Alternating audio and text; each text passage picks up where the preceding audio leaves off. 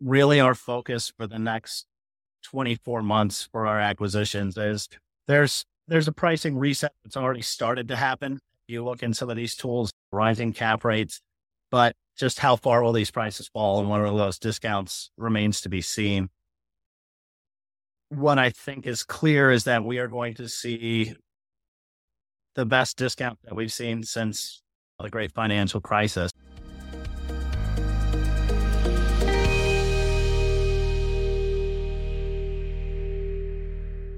This is your daily real estate syndication show. I'm your host, Whitney Sewell. Today, our guest is Cameron Pimm, co founder and principal of Urban Landings, president at Elephant Development Services. Our Experience in acquisitions, dispositions, debt, equity structuring, asset and property management, and leasing, which you're going to hear how you got into this industry, of course, but how that's been so helpful in growing in this space and even in, into other focuses right uh, in the business but previously co-founded two real estate investment companies focuses on re- repositioning uh, undervalued multifamily assets. I worked in the industry uh, uh, for industry leaders to oversee portfolios of multifamily assets uh, oversaw performance portfolio. I, I mean, he, he's uh, actually consulted. We talked about this a little bit, but uh, he's he consulted uh, for the governor of Tennessee for best uses for state-owned real estate as well. Uh, very uh, interesting there. But Cameron's done a number of things, and you're going to hear him talk about. Man, the cracks are starting to show. in the real estate market, and you're going to hear him talk about what they're doing to prepare for that on both sides of that, specifically as a buyer. I know you're going to learn a lot from Cameron today.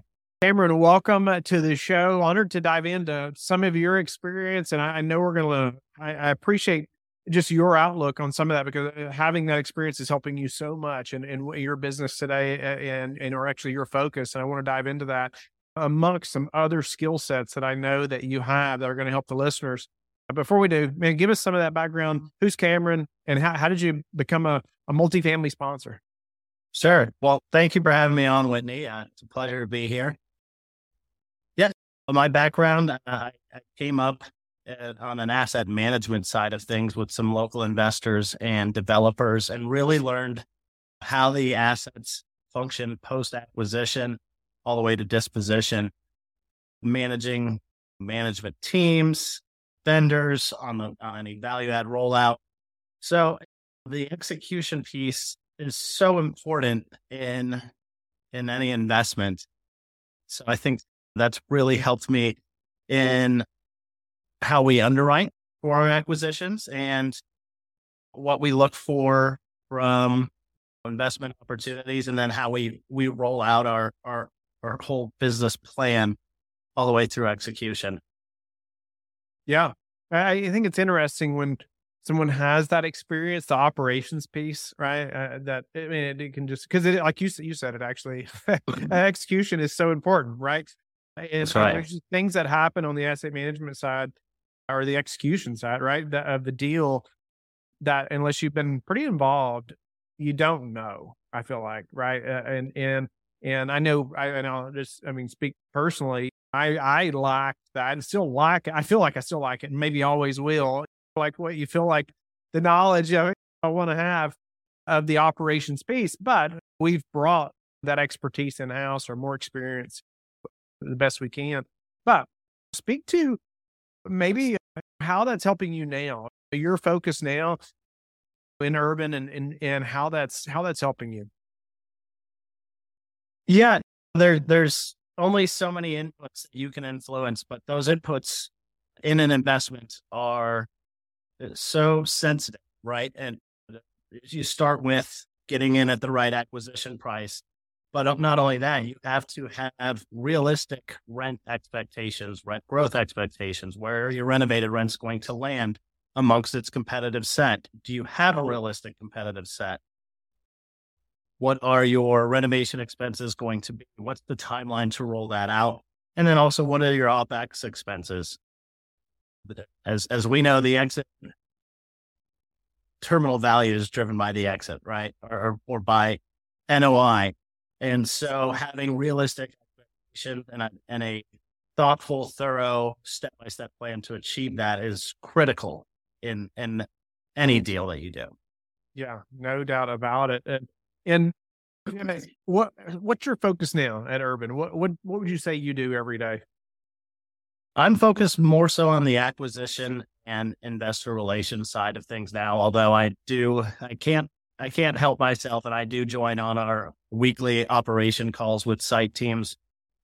So we have a weekly overall ops call to discuss what we're seeing in the market, what challenges we may have on, what are some of the opportunities to improve our overall value proposition to our residents and prospects.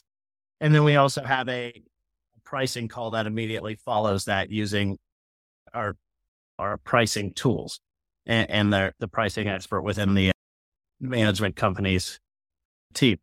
So, but right now, at outside of that, I'm focused on sourcing deals, kind of picture investment thesis. When do we think it's the right time to pull a trigger, or have, have we found uh, are where are the deals right now? Um, and as many will tell you, they are few and far between. We're in kind of a weird lull.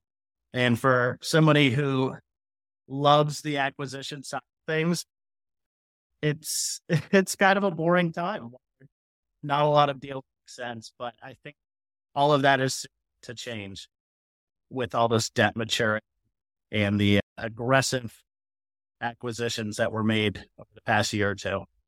Yeah. Well, let's talk about some of that because I know that's perked the listeners' ears for sure because they're all feeling it. I feel like whether they're active or passive, they're thinking, man, where's the, the deal flow, right? I mean, mm-hmm. on both sides of that coin there. So, on that, what do you, where do you see the just the market right now, right? As far as from an, maybe an acquisition standpoint?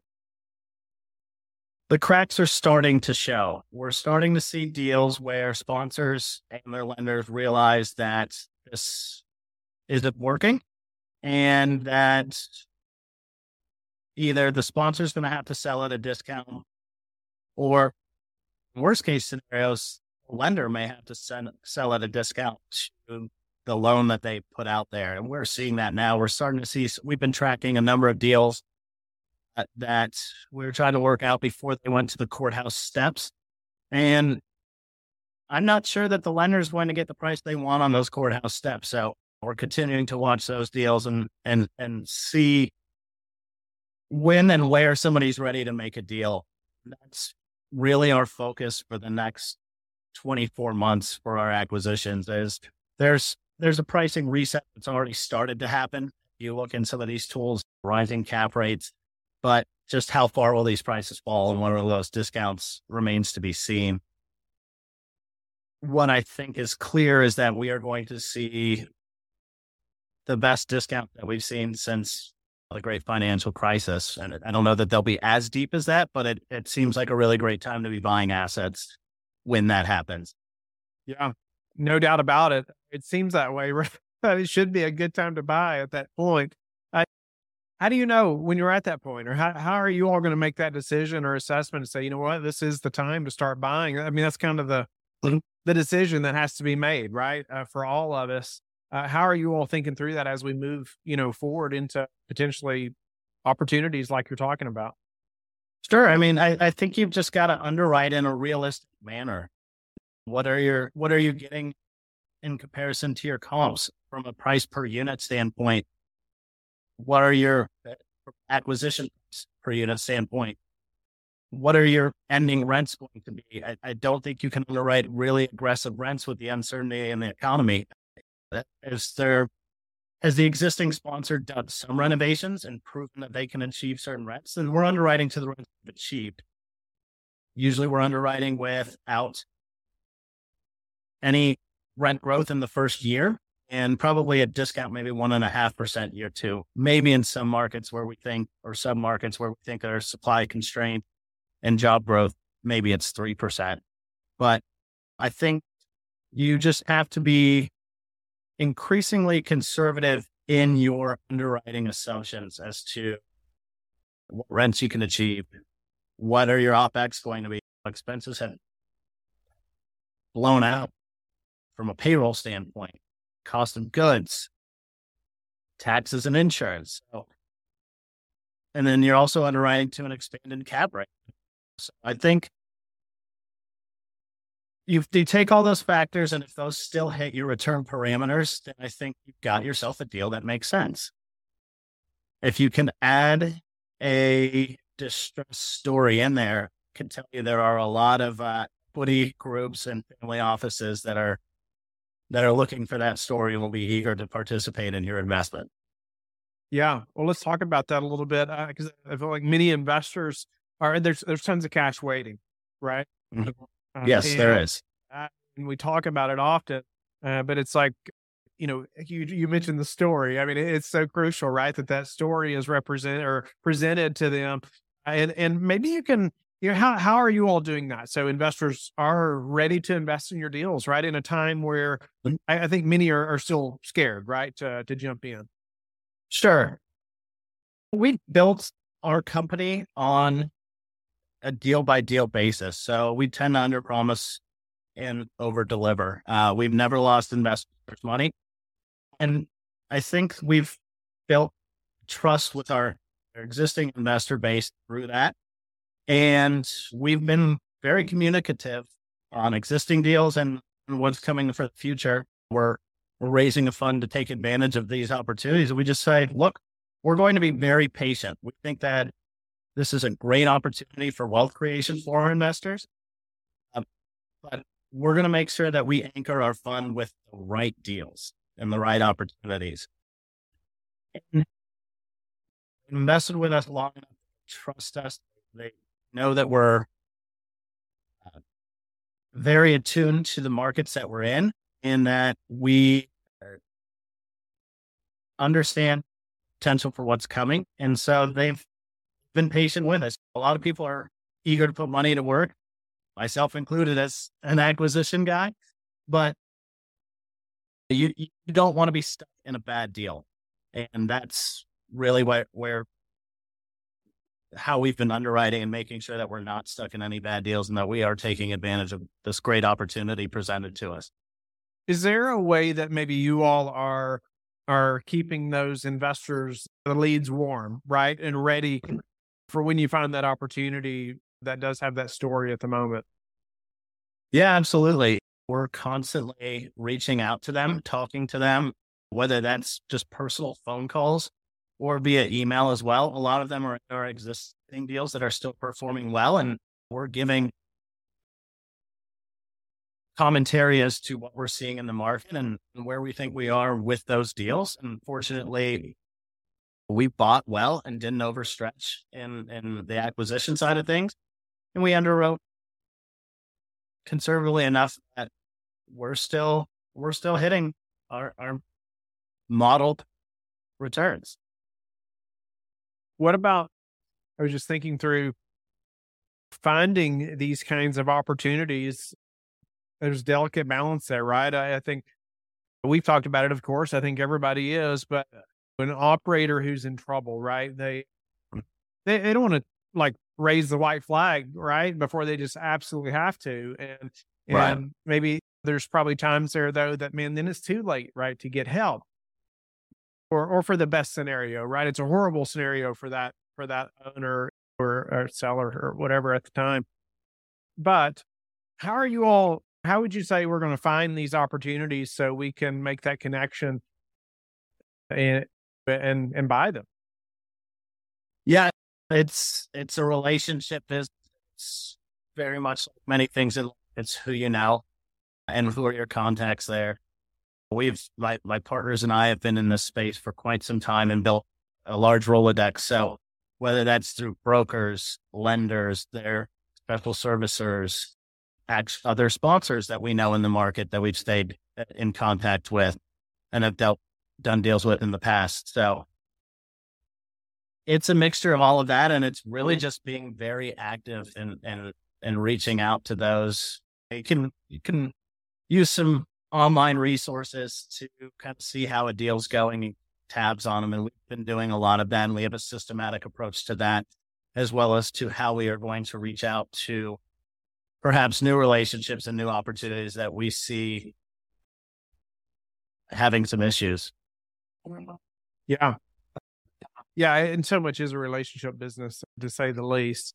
And uh, it is going to be through those relationships where somebody might share, right? We got a property that's not doing great, right? And then you can start the conversation and and maybe you all can be uh, a help to them, right? And, That's right. Before before the bank would have to take it or whatnot. But uh, it's a it's a tricky tricky time there, right? Uh, and yeah, provide a service, but also getting a, a, project at a good deal, right? At the same time, have you all? But go ahead.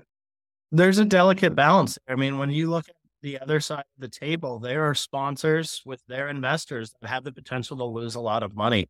And I think any way that you can help them and preserve their equity and, and dignity is welcomed at this point. I would right. caution those that feel like they might be on the wrong path to act sooner rather than later because time is not going to be their friend in these instances. Waiting longer with the potential of another Fed rate hike, um, uncertainty in, in, the economic environment. I think the sooner you're having these conversations, it allows the, the creative solutions to be presented and maybe find your best deal yeah. to, to be rescued. And in some instances, people will have to take a haircut. Others may wait too long. And unfortunately, that, that equity is going to be wiped out from, for them. And if they had investors in the deal, they're investors as well. So, hmm. yeah, no, completely agree. Earlier, the better. And if you're, I mean, I just think oftentimes too, you kind of, if they're forecasting and you're, it almost goes back to the first part of our conversation, right? Understand the execution piece, having good books, uh, really understanding what's happening at the property level and your expenses and assumptions and those things, you can uh, you should be able to see six months out we're not going to be able to survive or right uh, i mean at that right. at, a, at a project uh, but often i mean it's so hard so, and, and, it would be for me as well i mean I, am not acting like i'm uh, above that right but i can see how operators man they're going to wait right maybe something's going to happen mm-hmm. we're going to keep buying time and, and like you said oftentimes man you need that time to bring in somebody to just minimize the damage as much as possible to say the least. Right.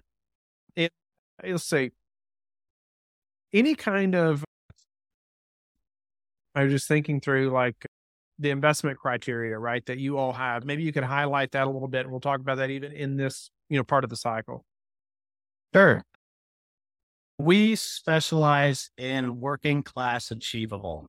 So what we focus on is buying first off in growing Sunbelt Mountain West markets where job and population growth are both strong. They're also markets that we're familiar with. So we've operated in them before. We've lived there. We've worked there, played there, etc. So we feel like we have deep market knowledge. And we've built relationships there too. From there, what we're looking to do is you know, your your kind of classic rents are at least at a 20% discount to what your stabilized renovated rents would be. We are also underwriting to a discount to area mortgages, at least 20% discount of that average monthly cost. And then we're also, uh, you've kind of heard the financial planners talking about you shouldn't spend more than 30% of your monthly take home pay on housing. So we always want our ending rents to be at a discount to that as well. In a lot of instances, our product type is renter by more so necessity. So there's a stickiness to it. But with that, these are our renters are backbones of the communities. There are our educators, healthcare providers, service workers.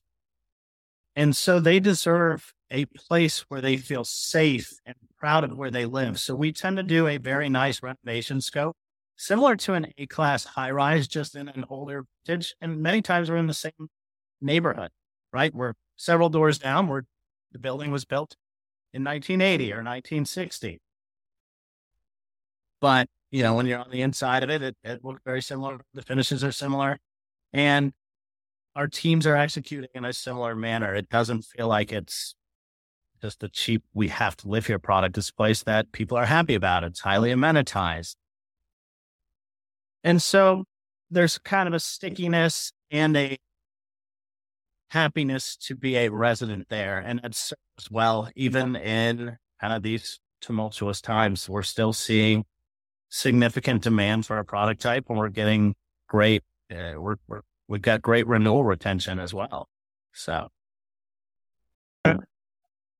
Yeah. Any other uh, metrics you all use when establishing that criteria that are even even return metrics for your investors or anything like that? It's like, well, we got to be able to project this to to even pursue the deal. Yeah. Yeah, I think for any investor to get excited, they typically want a mid to high teens LP return and some sort of pref return. Maybe that's 8% or so. And we underwrite with some cushion in there. So if I think I could get you a set, if I'm showing you a 17% return, there's a few points of cushion where I think we can actually beat this.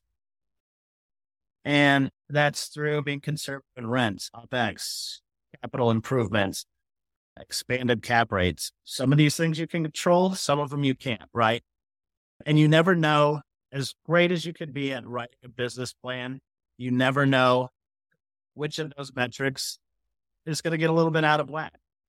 But if you have enough cushion in all of those metrics, in theory, you should have a very solid investment regardless, because not everything is going to go right. Yeah. yeah. Are you sure? Not everything. yeah, no doubt about it. Uh, and I, I, tell you something. Even even recently, I'm just putting some of this together. I, you know, as we have obviously conversations with investors all the time, we talk about things are not going to go right. And what looks right to you as the operator may not look as right to the investor, right? Just a different perspectives, right? On the operations and, and way things are done and, and whatnot. Is there a, uh, maybe speak to this uh, uh, and, and what, and we're going to continue the conversation. So the listener knows in another segment, we're going to get to continue keep diving into on a few things with Cameron and his expertise. But how do you all do investor updates? What do you, what does that look like even in a time uh, where investors are, they're concerned right now, right? Has any of that changed? And what does that look like for you all? No, we do a monthly investor financial reporting and just overall narrative on how the project's coming, photographs if we're a value add the program, showing the progress, saying where we are to budget, etc. And then we do a more robust quarterly report as well. From there, I, I actually handle the investor relations currently, and I've always, at the end of every email, always encourage people to reach out with any questions. I leave my email and my cell phone number. And anytime people do take me up on that, I, I, I welcome it, right? I love to talk shop. And I, I think having educated investors are your best investors. So if they have a question as to why you want to do something and they want to dig a little bit further and understand the process and how we arrived at that decision, I think that makes for them to feel better about their investment, a little more comfortable in how you arrived at that decision and what the other avenues were. And and the other thing is is we have investors from a lot of other industries and I think getting unique perspectives from somebody else from another industry can actually lead to great ideas on how do we how do we look at something differently than we have from our institutional background where it's always done like this, right? Well, maybe somebody has a point here. So I think the open line of communication is really important with investors at any time, but especially in times of uncertainty. So we we welcome it and and yeah. I, I heard a quote. This is actually just this morning, Cameron. I mm. heard a quote, and this is actually in a different industry, but I, man, I thought this applied to, say, like the CEO seed or whatnot of, of our businesses, right? Or the acquisitions, either one. Of and and the quote was, "See it, seeing it once is better than hearing it a thousand times." And and I just I thought that like was a great reminder to me. Like I still need to be talking to investors, right? I still need to be asking them questions and them being able to give me feedback or ask me questions. And I, it's interesting over the years, I've obviously been more and more removed from that. But even what you were just talking about, it's like I, I, I try to be available, but I still am not, I'm not pursuing that enough, I think. Right. And, and I think you hit the nail on the head there, right? You're available, you're having those conversations because often they're questions that make me better, right? In one way or yeah. the other, they make us better as a company. And I think that's very valuable. Is there anything else in the, you said uh, like the third month uh, is there's more detail. Anything special you all add there for investors or any kind of, I don't know, details that you found that investors, man, they love knowing this thing or anything specific? I think they want to track against your pro forma. When are we going to hit these major milestones? I think that's a great opportunity to educate your investors as to where you are in the business plan and the process. So I think that resonates really well. And I think they love to see photos, progress, and we do before and after. And to show the the difference in the two I mean, it tells a really great story about what we're doing and the value that we're adding. So, pictures worth a thousand words, right? And I think that that gives people comfort as well. Cameron, I appreciate your time today. And I want the listeners to get to know we're going to continue the conversation uh, tomorrow in another segment. But uh, Cameron, how can the listeners get in touch with you and learn more about you? Sure. You can find me on LinkedIn, Cameron Pimm or you can reach out at info at stonemarklandings.com.